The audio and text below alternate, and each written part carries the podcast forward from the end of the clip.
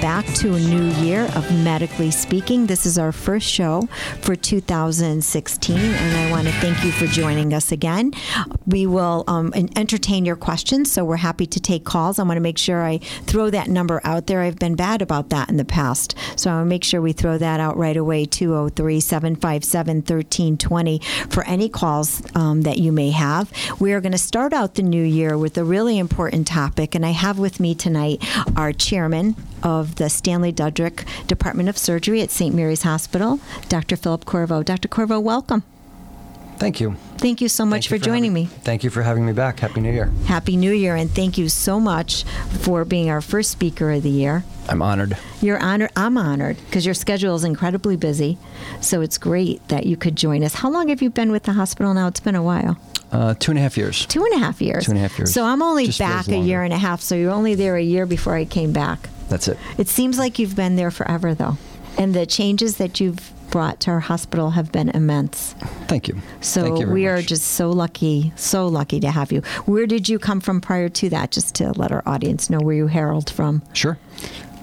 For the 15 years before that, I was at Stamford Hospital, lived in Stamford for five years before that. Did my residency training also in Stamford.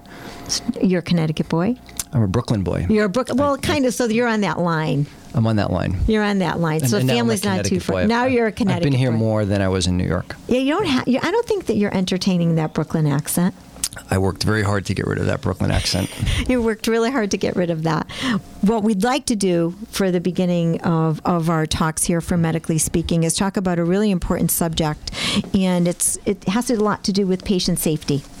And we will be referring to a couple of articles that were recently in the Hartford Courant along with uh, the Waterbury Republican.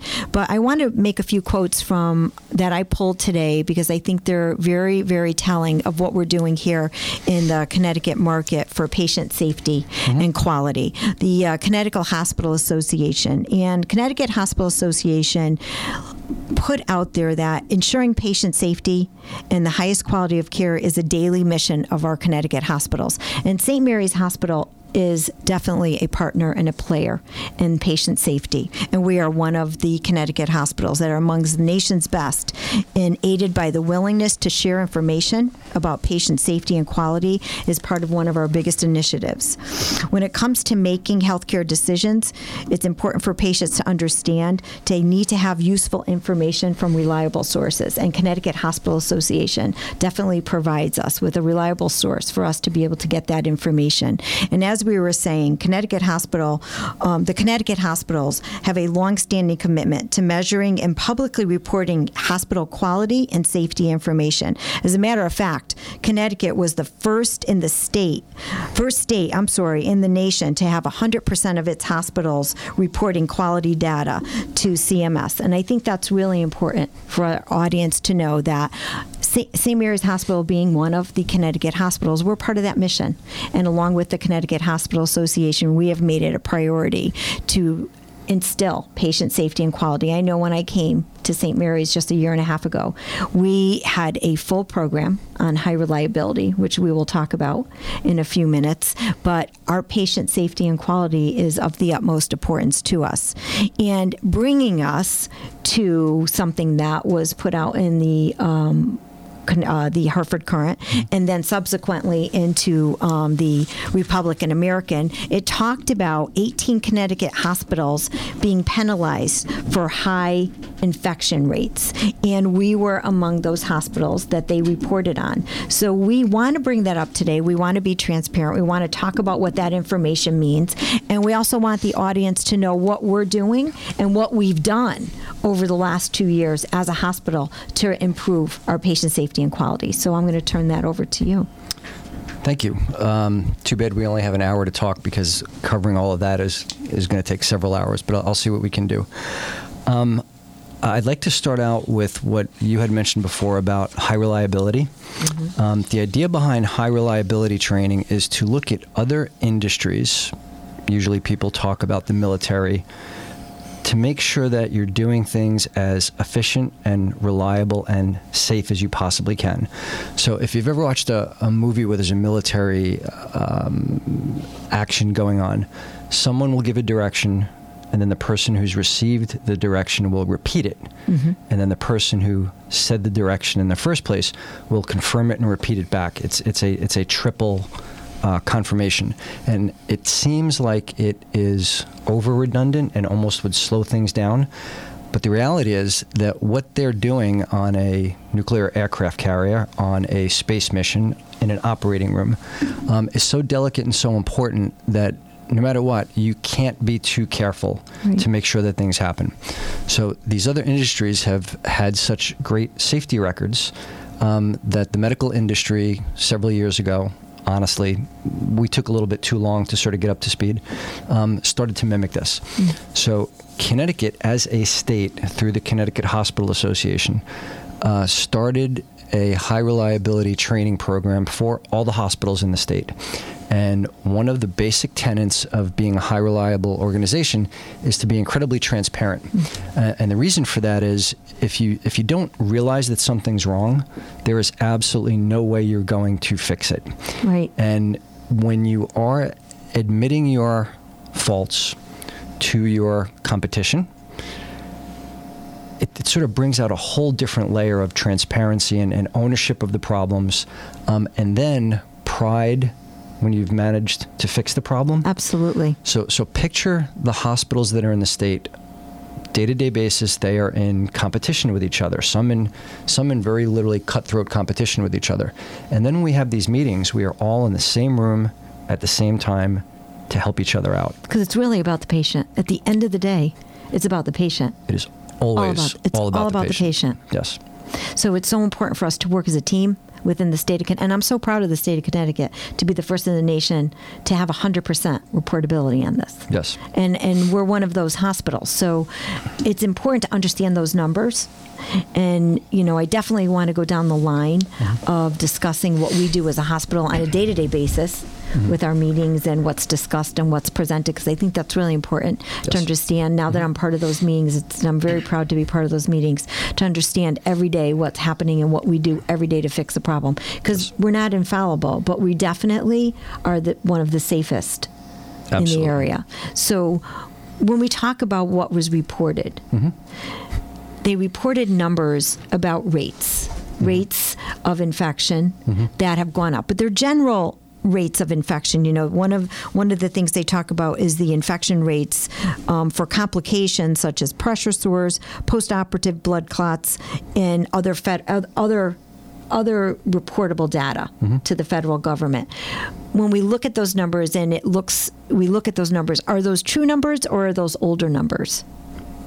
When they report that out, because this Right. this is a very dated Sure. material, and so it makes it Yes. mis it can be misconceived. It, it can be. Um, so the answer, the high reliable, direct answer to your question is yes, they're true numbers, and yes, they're old numbers. Um, and now it also gets a little bit more complicated than that. Uh, Mark Twain once said that there are three kinds of lies. There are lies, there are damned lies, and there's statistics. and what we're dealing with here is statistics. So, a very interesting thing happened several years ago uh, when Connecticut started to formalize this high reliability uh, grouping. Uh, and when we started reporting our data, and we did it as a whole state, and we were being compared to other states that were not reporting all of their data, we very, very quickly looked worse than the other states because they weren't 100%. because they weren't reporting at 100%. So automatically our raw numbers are higher than theirs. Right. But if you look at the percentages, we are the same and frequently we are better. Um, in terms of the the exact data that's in the article that you're talking about, it is it it is old data, uh, and a lot of people will sort of further complain on top of that that it's something we called claims data. So you can imagine that the insurance companies that are paying for healthcare want to know what kind of a job we're doing. Right. And at some point, they need to have a snapshot of a patient's experience when they're in the hospital. Trying to take that snapshot when the patient is still in the hospital doesn't help them at all. So what they do is they wait for the patient to leave the hospital and they look at what we call discharge data. The the problem with that is what the patient came in with and what they leave with isn't always exactly the same thing. You need to understand what happened in the transition. So the the data that gets reported in these papers is accurate, but it's also sort of self-limiting mm-hmm. and it's it's not a fault of the hospitals. It's not a fault of the reporting agencies. It's more of a fault of the way we we have to look at the data when you're looking at, at large numbers like that. In addition to that, the data is old. Um, I believe it was like 2012 is when to 13 to 13 right.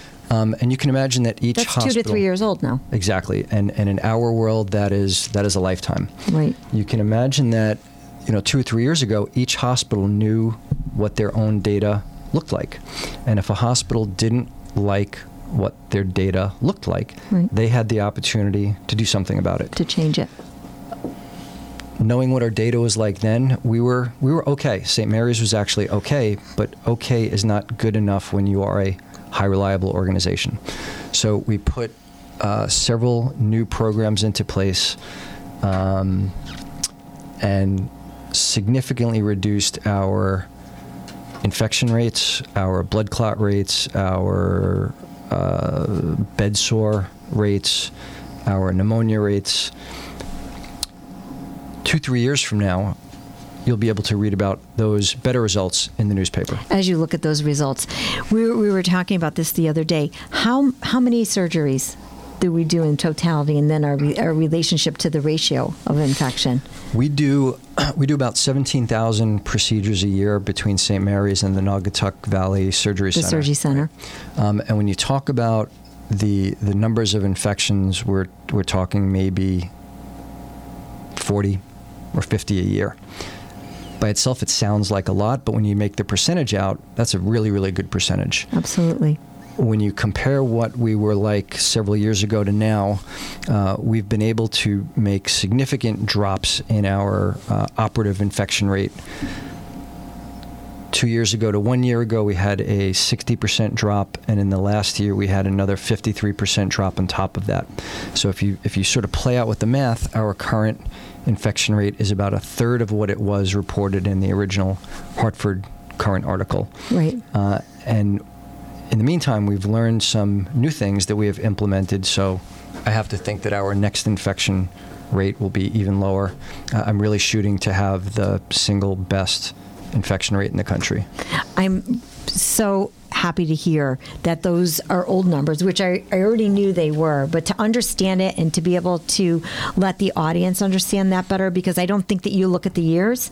I think you just look at that number mm-hmm. and you look that our area hospital is part of that and say why are their numbers going up right. they protest themselves to be a high reliability hospital mm-hmm. but transparency is best, yes. as we've just said. It's really important to understand what those numbers were, which is one of the reasons why we wanted to come here tonight mm-hmm. and talk about what those two articles meant mm-hmm. last month and how we've addressed the change before it was even made public yes. and what we've done over the past two years and how our numbers really actually look, which you just attested to, that our rate is, is practically less than 1%. Yes.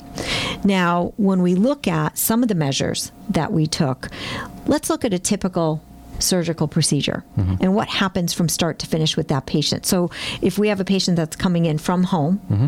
scheduled for a surgery, what happens prior to the patient even getting there? That starts that process for us. Sure.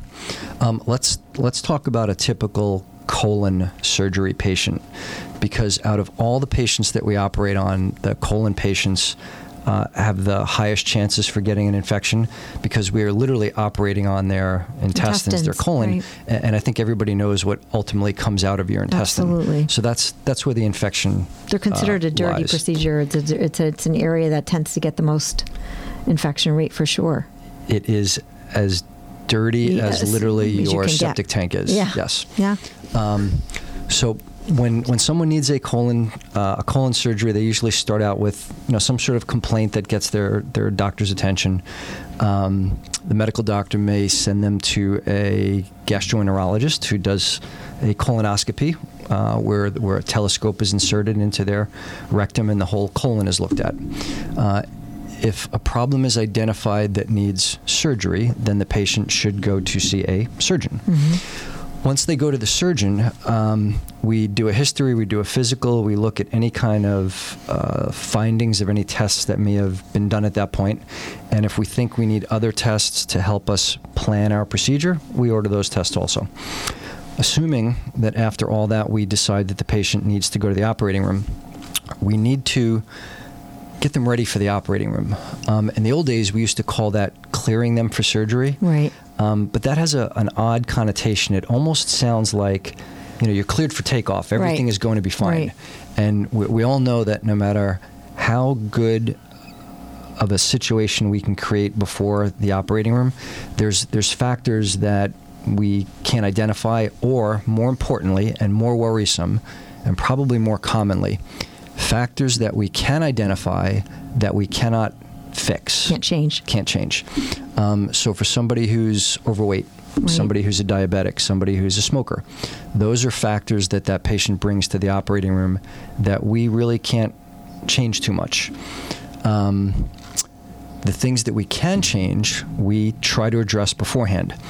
So when we talk about these factors, we're talking about risk factors. Mm. So now, before we have to do a big surgery on someone, we have them usually see their regular doctor again so that they can risk stratify the patient.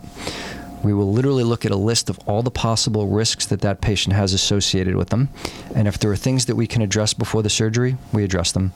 If there are things that we can't address, uh, you've been smoking for 40 years, it's great that you stopped a year ago, but we, we can't make that any better at this point. Um, we try to do extra things to make up for that. Maybe if you were a smoker, even if you don't have asthma right now, we would give you some preparation asthma medication Right. to, to sort of you know make things better for, for the surgery.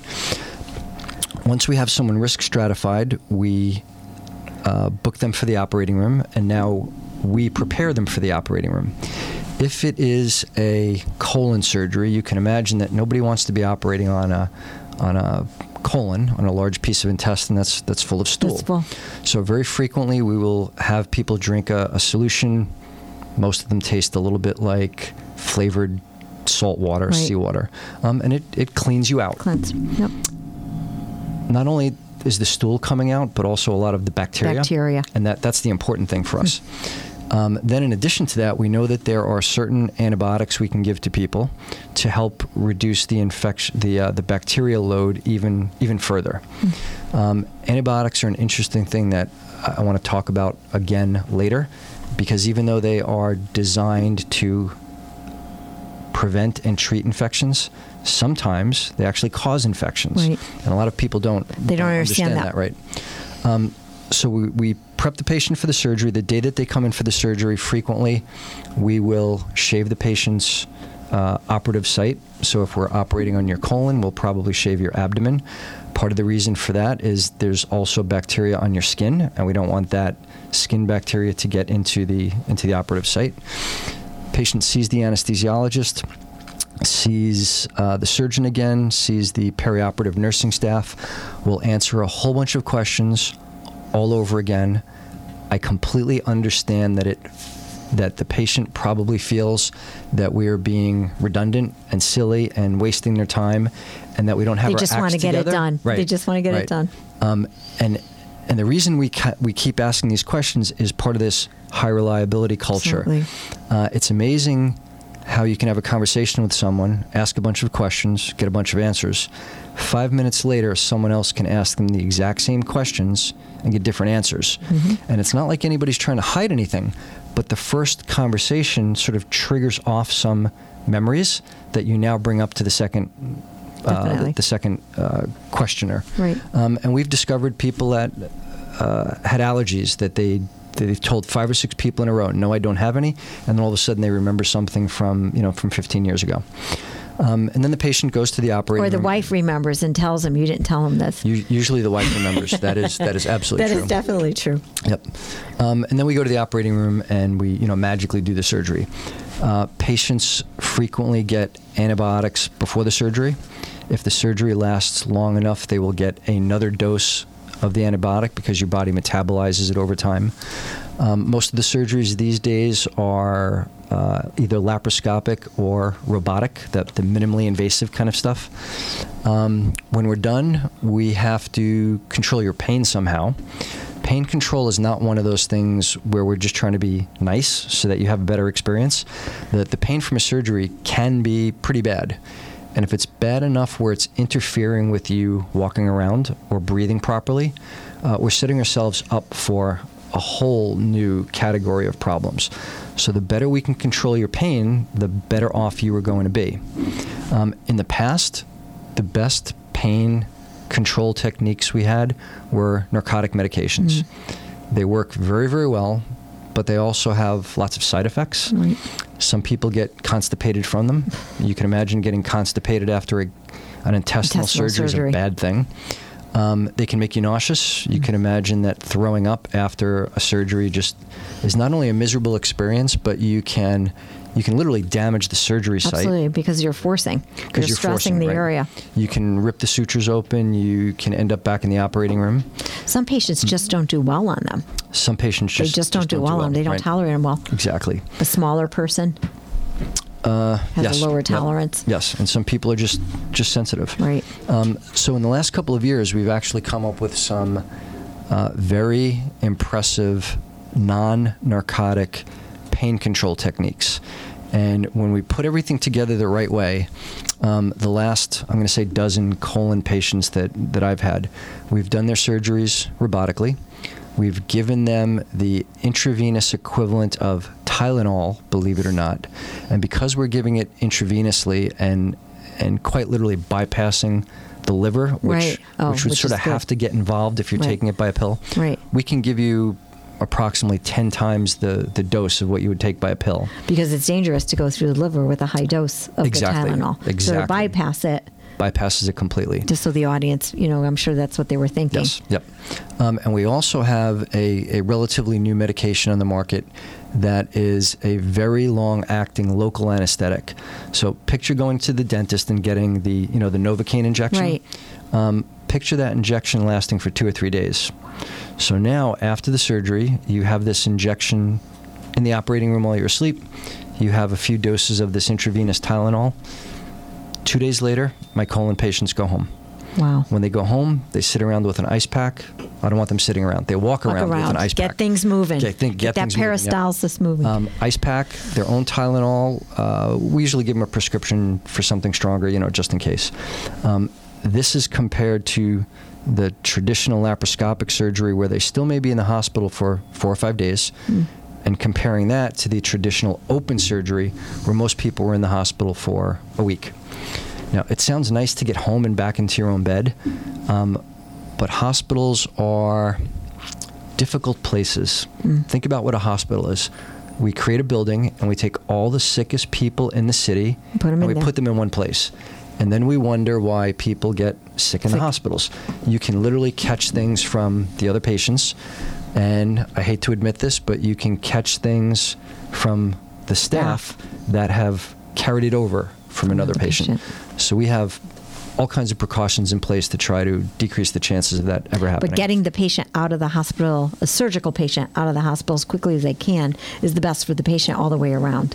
It is absolutely the best for the patient. Um, I follow that idea so strongly that I tell my patients for the first two or three days, you're going to be sitting there and nothing's going to happen, and then it's going to feel like I'm throwing you out, and that is exactly my intention. Right, to get you out of the hospital. Yes. I'm going to dial it back just to. Mm-hmm to the beginning of this conversation regarding the process mm-hmm. with the surgical patient. There's something that you brought to my attention that I did not realize that we did. Mm-hmm. And I went back to my old days on the floors when we used to uh, prep our patients before they went to surgery and, mm-hmm. and cleanse the area. But now we're actually instructing the patient to do a three day cleanse. Is it a three prep cleanse of the surgical site? Yes. Let me explain that a little bit. Sure. Um, when you're talking about an, an infection, uh, as time goes by, it's easy to focus on different techniques to get rid of it. And when you look at the uh, the data about how effective each one of those techniques can be, you, you quickly realize that there's a limit to how how much of an improvement we can get. But if we can use three, four, five, ten different techniques all at the same time, the, the effectiveness starts adding up very, very quickly. So if we're talking about skin bacteria and possibly infecting the wound, you can imagine that if I prep your skin with, with a solution once, I'll, I'll get rid of a certain amount of bacteria. If I can do that skin prep five times, I'll get rid of a lot more bacteria. And we've learned from experience that if we clean you five times in a row just before the operating room, it's nowhere near as effective as if we somehow clean you five times over a few days.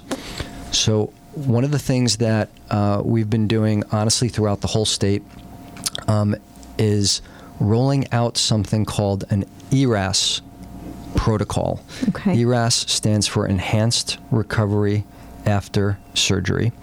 Um, almost all the hospitals that are in the state are part of a collaborative that's using this this ERAS protocol, um, and part of that is this this cleansing that you're talking about. So when patients get prepped for surgery, they are given a packet to take home with wipes, with the instructions of on this day you clean yourself, on this day you clean yourself, on this day you clean yourself. It's basically like a big handy wipe. Um, and then in the hospital, we do it all over again. And we have we have seen dramatic decreases in in our infection rates from that alone. How long has that been in place? Um, St. Mary's uh, at that level of intensity about six months. So this is these are all parts of the process for us to get to a lower infection rate, which is so important to us. When we look at what's happening within the operating room itself, and we look about high reliability, once you have the patient in the room and the patient's under anesthesia, what are some are there some other measures that are taken right within that room that high reliability has impacted?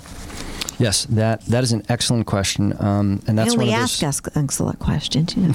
I've noticed that. so that that's one of those things that we we do uh, while the patient is in the room. Sometimes with the patient awake, so that they can take part in it. Sometimes after the patient's asleep, because the conversation sometimes needs to be different. And and one of the important things that we do is a preoperative checklist. Um, we honestly borrowed this from the aviation industry. Before a plane takes off, the pilots need to check certain things out on the plane. Um, this is in addition to the checking that the engineers may have already done. So when a patient comes in the room, they're going to get asked again a whole series of questions that they were asked in the preoperative area, and now there's a few extra questions that we add on top of it. We're making sure it's the right patient. We're making sure it's the right surgery, the right procedure. We're making sure it's the right side, left side, right side. Um, at St. Mary's, before a patient comes in the operating room, if if the surgery is on one side or the other, uh, the surgeon sees the patient preoperatively and literally draws on the patient where Right. we're where we're going to be operating. Um, we talk about any allergies. We make sure that if medications were supposed to be given, the right medication was given at the right time. Uh, we discuss what the plan is going to be. We discuss any special equipment that we uh, may need, and we discuss any potential problems that anyone has uh, identified along the way. And at least as important, and, and I will argue even more important than going through that checklist, um, is something that we call stopping the line. So, if at any point along the course of a procedure, or actually the patient's whole stay in the hospital, if anyone identifies something that is serious enough where uh, literally everybody needs to stop what they're doing and pay attention to what, what has been brought up here. Um, we can literally stand in the operating room and say, all right, everybody stop the line, and everything stops. So if we are asking about an antibiotic beforehand, and the person who was supposed to give the antibiotic lets us know that it wasn't given, we stop the line. Nothing else happens until that antibiotic is given. If there's a question that comes up during the procedure and uh, it's important enough, we can we can put everything on hold and, and pause until we get that question answered. And all the team within that room is empowered through high reliability to make that judgment and stop the line. You can have your OR tech, a nurse, where you think they may be more intimidated by the surgeon, but they are not. They are empowered by the high reliability training they've had Yes, to be are. able to what we say arc it up. Maybe you want to talk about that. Sure. Arc it up. Um, the the first thing I want to address is that the empowerment. Mm-hmm.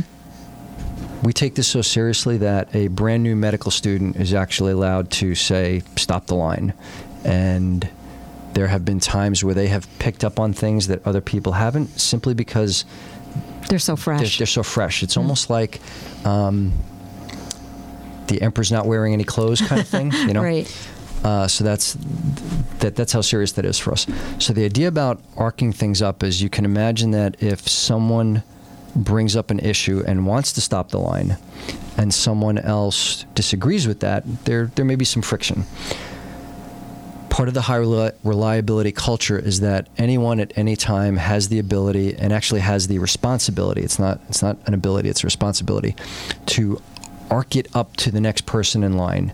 So you need to go to that other person's supervisor.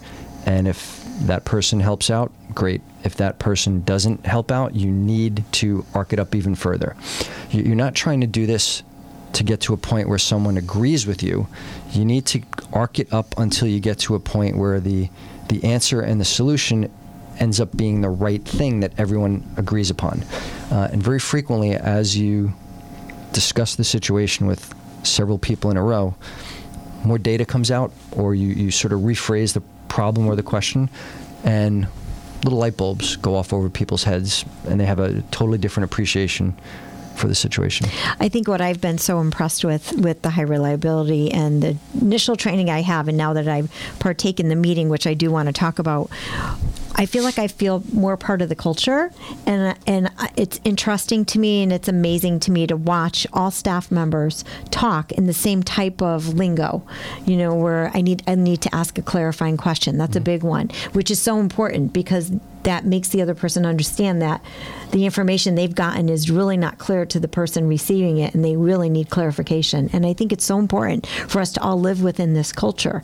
The surgeons that are part of St. Mary's Hospital, the referring physicians that are surgeons, not just the Franklin Medical Group, mm. they've all been trained on high reliability. They've all been part of it. Yes, in order to be part of the staff, uh, we, we did pass a rule that after a certain point, everyone needed training. They need to have the high. I, I know that it's definitely a long process to sit through, but it is so interesting, and refresher co- courses are always great. Yes. This, but I think once you become part of that culture, and you're speaking the language, you can't help but live it. Correct. Live it every day. So the measures that we've taken in the OR now, the patient is done with surgery and they're in the recovery room. Are there any procedures or anything we've changed in our recovery room that helps us with that infection prep? We definitely have. Uh, so again, back to the uh, the pain control, that uh, is typically in, in the realm of the recovery room and, and the floors afterwards. Uh, again, we try to stay away from narcotics. We really strive to reach a balance between the patient being comfortable and not being so comfortable that they're asleep and not, you know, sort of breathing properly Right. on their own. Um, very frequently, people will continue to have an oxygen mask on, even if their monitor shows that there's almost no good reason for it. Uh, and the reason that we do that is we've learned over time that the the extra oxygen above and beyond what the monitor says you need sits in your tissues. And if that oxygen is sitting in your tissues for a longer period of time, it actually helps destroy the bacteria that might have survived in the wound after everything else that we've done. Really. So there are patients in the uh, recovery room who will be on an oxygen mask who look absolutely fine. That oxygen mask is now an anti infection tool that we use.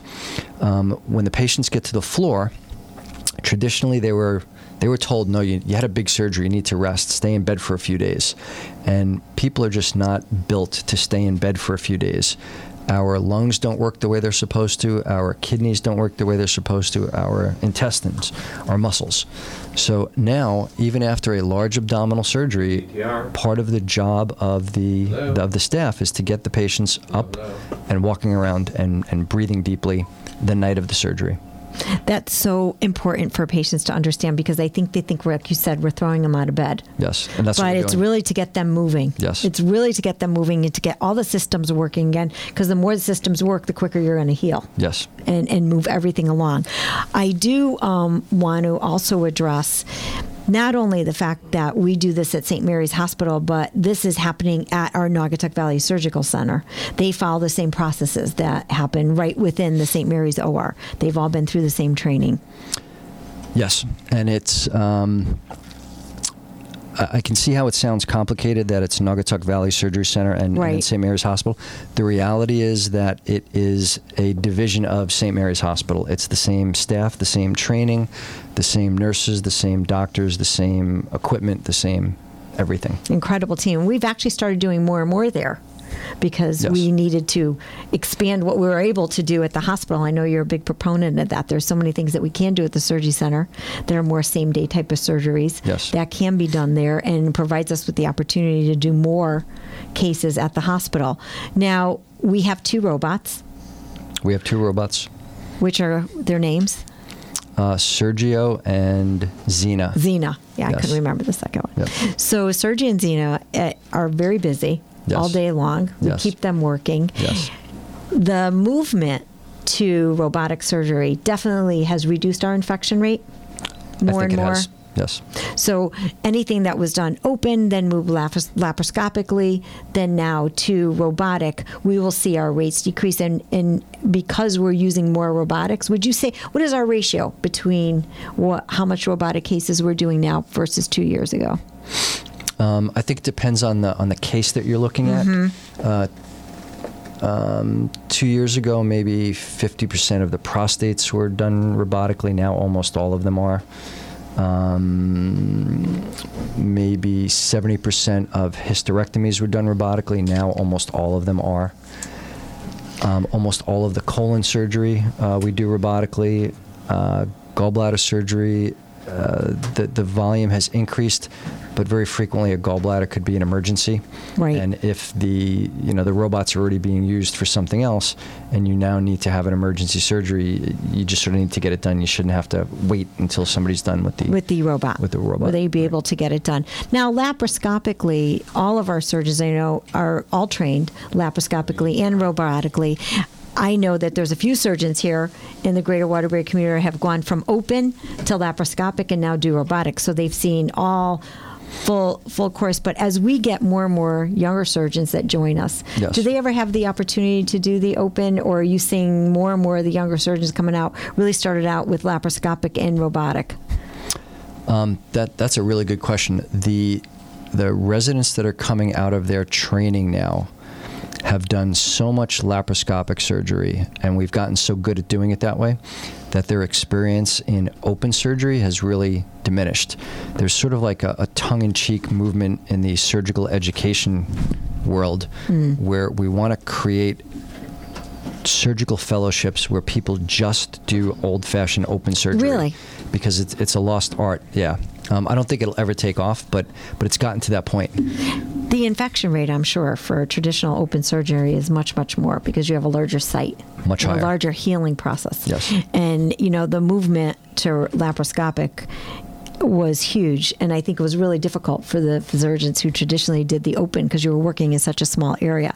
But moving robotically, it's even smaller of an area, but you can see so much more. Yes. I want to talk about our high, high reliability meeting that we do every day and what we discuss and some of the things we bring up. We've just been told we can go right till seven o'clock, which is really good. So we'll take a little bit break. Again, we're talking to Dr. Philip Corvo, who's chairman of our Stanley Dudrick Department of Surgery at St. Mary's, and we will be back in a few minutes.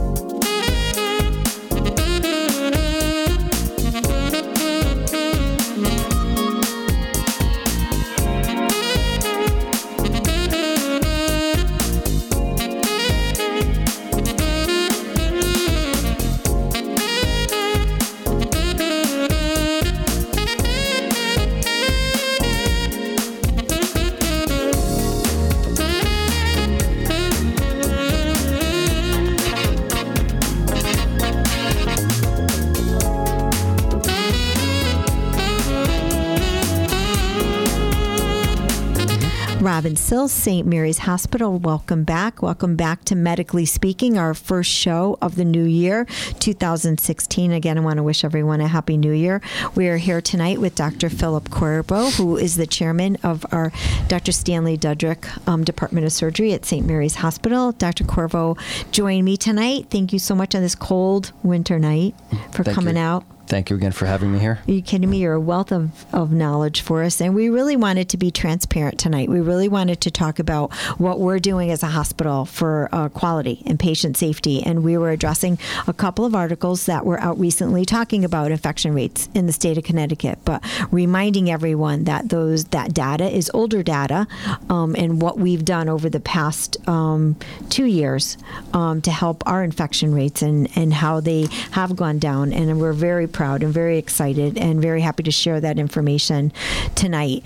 Before we uh, move on to the patient safety and flow meeting that I really want to talk about, because I think it's important for people to really understand what we do as a hospital every single day, I wanted to. I, know, I was driving on the highway and I wanted to ask you about a billboard I saw that I on, only know a little bit about. It's called the Robotic Institute at St. Mary's Hospital. That's Yes. pretty neat. So maybe we want to let the audience know a little bit more about the Robotic Institute. Sure.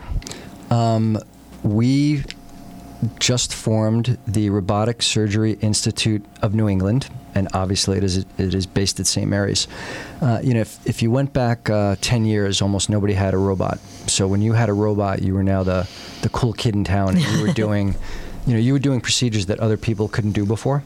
Um, and over time, more and more hospitals realized how how good the robot can be and how much it can help their patients and it just sort of makes sense that more and more places had robots. So now you have different hospitals that are competing for the same patients, and, and pretty much like everyone has a robot these days. Um, and it's easy to talk about the robot, but the real difference between one hospital and another is the team that works the robot. The robot, honestly, is nothing more than a very big piece of equipment that, that helps us do things. But but that's all it is, is a piece of equipment. Without the proper team, um, and I don't want the surgeons to get mad at me here, but without the proper team, mostly the nurses that are uh, helping uh, in the operating room with the robot.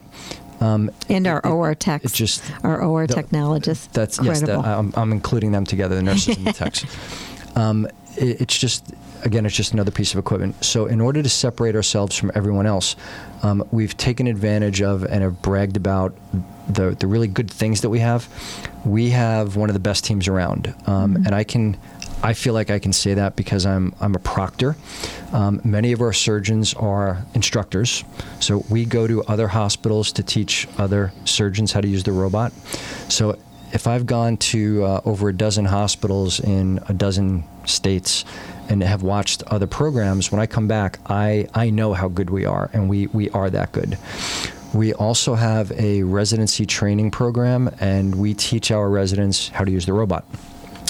That's important because if you're going to teach somebody how to do something, you really need to make sure that you know what you're doing. Automatically elevates us, uh, you know, a level above um, another hospital that just may have a robot and, and just sort of uses it because they, they need to. Other surgeons come to us to learn our techniques. So when you put that all together, we have a, a synergy going that a lot of other places just can't match. So we decided to put a name on it, and that's the Robotic Surgery Institute of New England. That's great. That's the billboard. I'm so proud. I'm so proud to have that. I'm so proud to be part of it. I. In a testament to what you're saying, um, one of our newest surgeons who who just recently joined us, Dr. Asemwede, who is from, um, I believe he's from Cleveland area. Yes. he's out from Ohio. He researched different hospitals to go to, and he chose us because of our robotic program.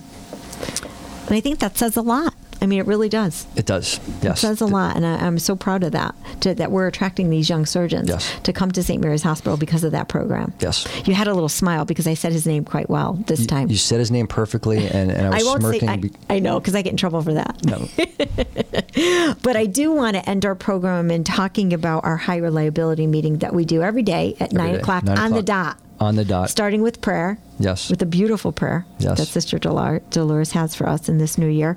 But it's a meeting that encompasses everyone in the hospital that represents a particular department, our nursing staff, our physicians, our residents. That it's incredible watching the residents and they're reporting out every day. Our um, radiology department, our lab, myself as physician liaison, talking Yes. about making sure that my physicians in the community, their concerns are represented in that meeting. Our um, facilities team, our dietary. I mean, I know I'm missing a ton, but it's it's our incredible. transporters, our engineers, right? security. Sec- yes, everyone. Everyone, our chief medical officer, chief of staff is in there. Um, our our COO is in there. Our chief nursing officer, who runs the meeting, James Tucker. It's an incredible meeting. So let's talk about why we have that meeting and what actually happens. The, the main reason that we have the meeting is because the patient experience in the hospital is about the patient, and somehow all of these people affect the patient experience. So we all need to make sure that we've got the same message. We all need to make sure that we are holding each other accountable. Um, and it's amazing how, if someone brings up a concern, that whoever would end up owning that concern is now held accountable for it Right. and how quickly those problems get fixed. You know, in the past, I can imagine that uh, three or four different nursing floors might have the same small issue, but if they don't share it with each other, that little issue A never gets fixed, and B can bloom into something a lot bigger. During this meeting, when we go around and everyone has their their The time of talking, if we have uh, you know three different nurse managers from three different floors all saying the same thing, we realize that we've got you know an issue on our hands, and it usually gets fixed by the next day. There's So accountability. There, there's a huge amount of accountability. When they come back the next day, you, someone owns it. Before, if they say the the issue, someone in that room owns it, and we ensure Yes. that someone owns it. Or there's going to be what we call a huddle of a team of people to own whatever that problem is, Yes. and then the next day there's a report on that problem. And I just Yes. think that's incredible. And the residents come in, and if they have an issue or a problem, it is definitely the space and the environment to mm-hmm. Let people know what that is and what is the issue, what's the problem, who will own it. I will get back to you. And I, I just think that's it's the highest level of accountability we can have as an organization and one of the biggest reasons why it's had such an impact on our infection rate because we are looking at things especially at the floor level when the patient goes from the OR to the floor some of the things we monitor which the nurses report on on the catheters and the and the um, DVTs maybe we want to talk about that Sure. Um, you you can imagine that if you're going to uh, a hospital, you you don't want to catch anything while you're there. Uh, in the past, we would leave a catheter. A f- it's called a Foley catheter uh, in a patient's bladder after a surgery, mostly for a comfort reason. This way So you don't. true. This way you don't have to Have get to up get up and, to go and to the urinate. bathroom. Right. Um, but the reality is, you now have a foreign body in a place in your body that really shouldn't be there. And as soon as you don't need it, it should come out, and it needs to come out, and it does come out. because it's a source of infection It, it is a possible source of infection, yes. So taking those catheters out um, as soon as practical, almost always by the next morning of surgery when a patient is capable of getting up and going to the bathroom themselves. Um, when you take those catheters out, infection rates plummet. they go down. And we talk about DVTs or deep vein thrombosis, and and we have patients that, you know, are immobile, and either due to surgery or due to another illness, and the nurses report on out on that and what they say DV, DVT um, prophylaxis is adequate. Yes. Let's explain what that means. So the nurses are actually reporting in that meeting every day that they've checked every single patient for every patient's been checked for a DVT protocol. Yes. Yes. Um, a, a DVT is a large blood clot that forms in your legs. The worst case scenario with it is that it breaks loose and goes to your heart and your lungs, and sometimes those can be fatal. So, preventing someone from getting this DVT in the first place is incredibly important. Patients that are in hospitals are at a high risk for these because usually in a hospital you are laying in a bed and you don't have the um, the, the pumping mechanism of your calf while you're walking around to keep the blood circulating. Right. So if the blood stays there for too long, it starts to clot, and it's clotting in the wrong spot. So making sure that patients have these uh, pneumatic massage stockings, although they're they're a lot bigger than a regular stocking is, um, to literally squeeze the leg in a in a cyclic kind of fashion to keep the blood flowing. Um, and then there's certain medications that we can give to people that are that are blood thinners to prevent these clots. We used to use. I was on orthopedics for many many years, and we used to use the um, machines mm-hmm. with the wraps around the leg. Mm-hmm. Like, do we still we still utilize those? I'm not been on the floor a while out there, so right. just seeing what we still have. But yep. we still utilize we, the machines. They're big and bulky. They were big and bulky. Now they're now they're, they're smaller. smaller. They're smaller now. I should get on the floors yeah, and now they're smaller and, and, and, funner. And there's probably an app to control them so that meeting is definitely a place uh, every day. Same reports, usually mm-hmm. a half an hour, but mm-hmm. we get a lot addressed and a lot done. And I just wanted to make sure that the audience knew. I know I can't believe we're almost at the end of the program. I wanted to make sure that our audience, our community, knew what we're doing as a hospital to work with every department within the hospital to ensure the highest level of quality, patient safety for our patients and for our entire community.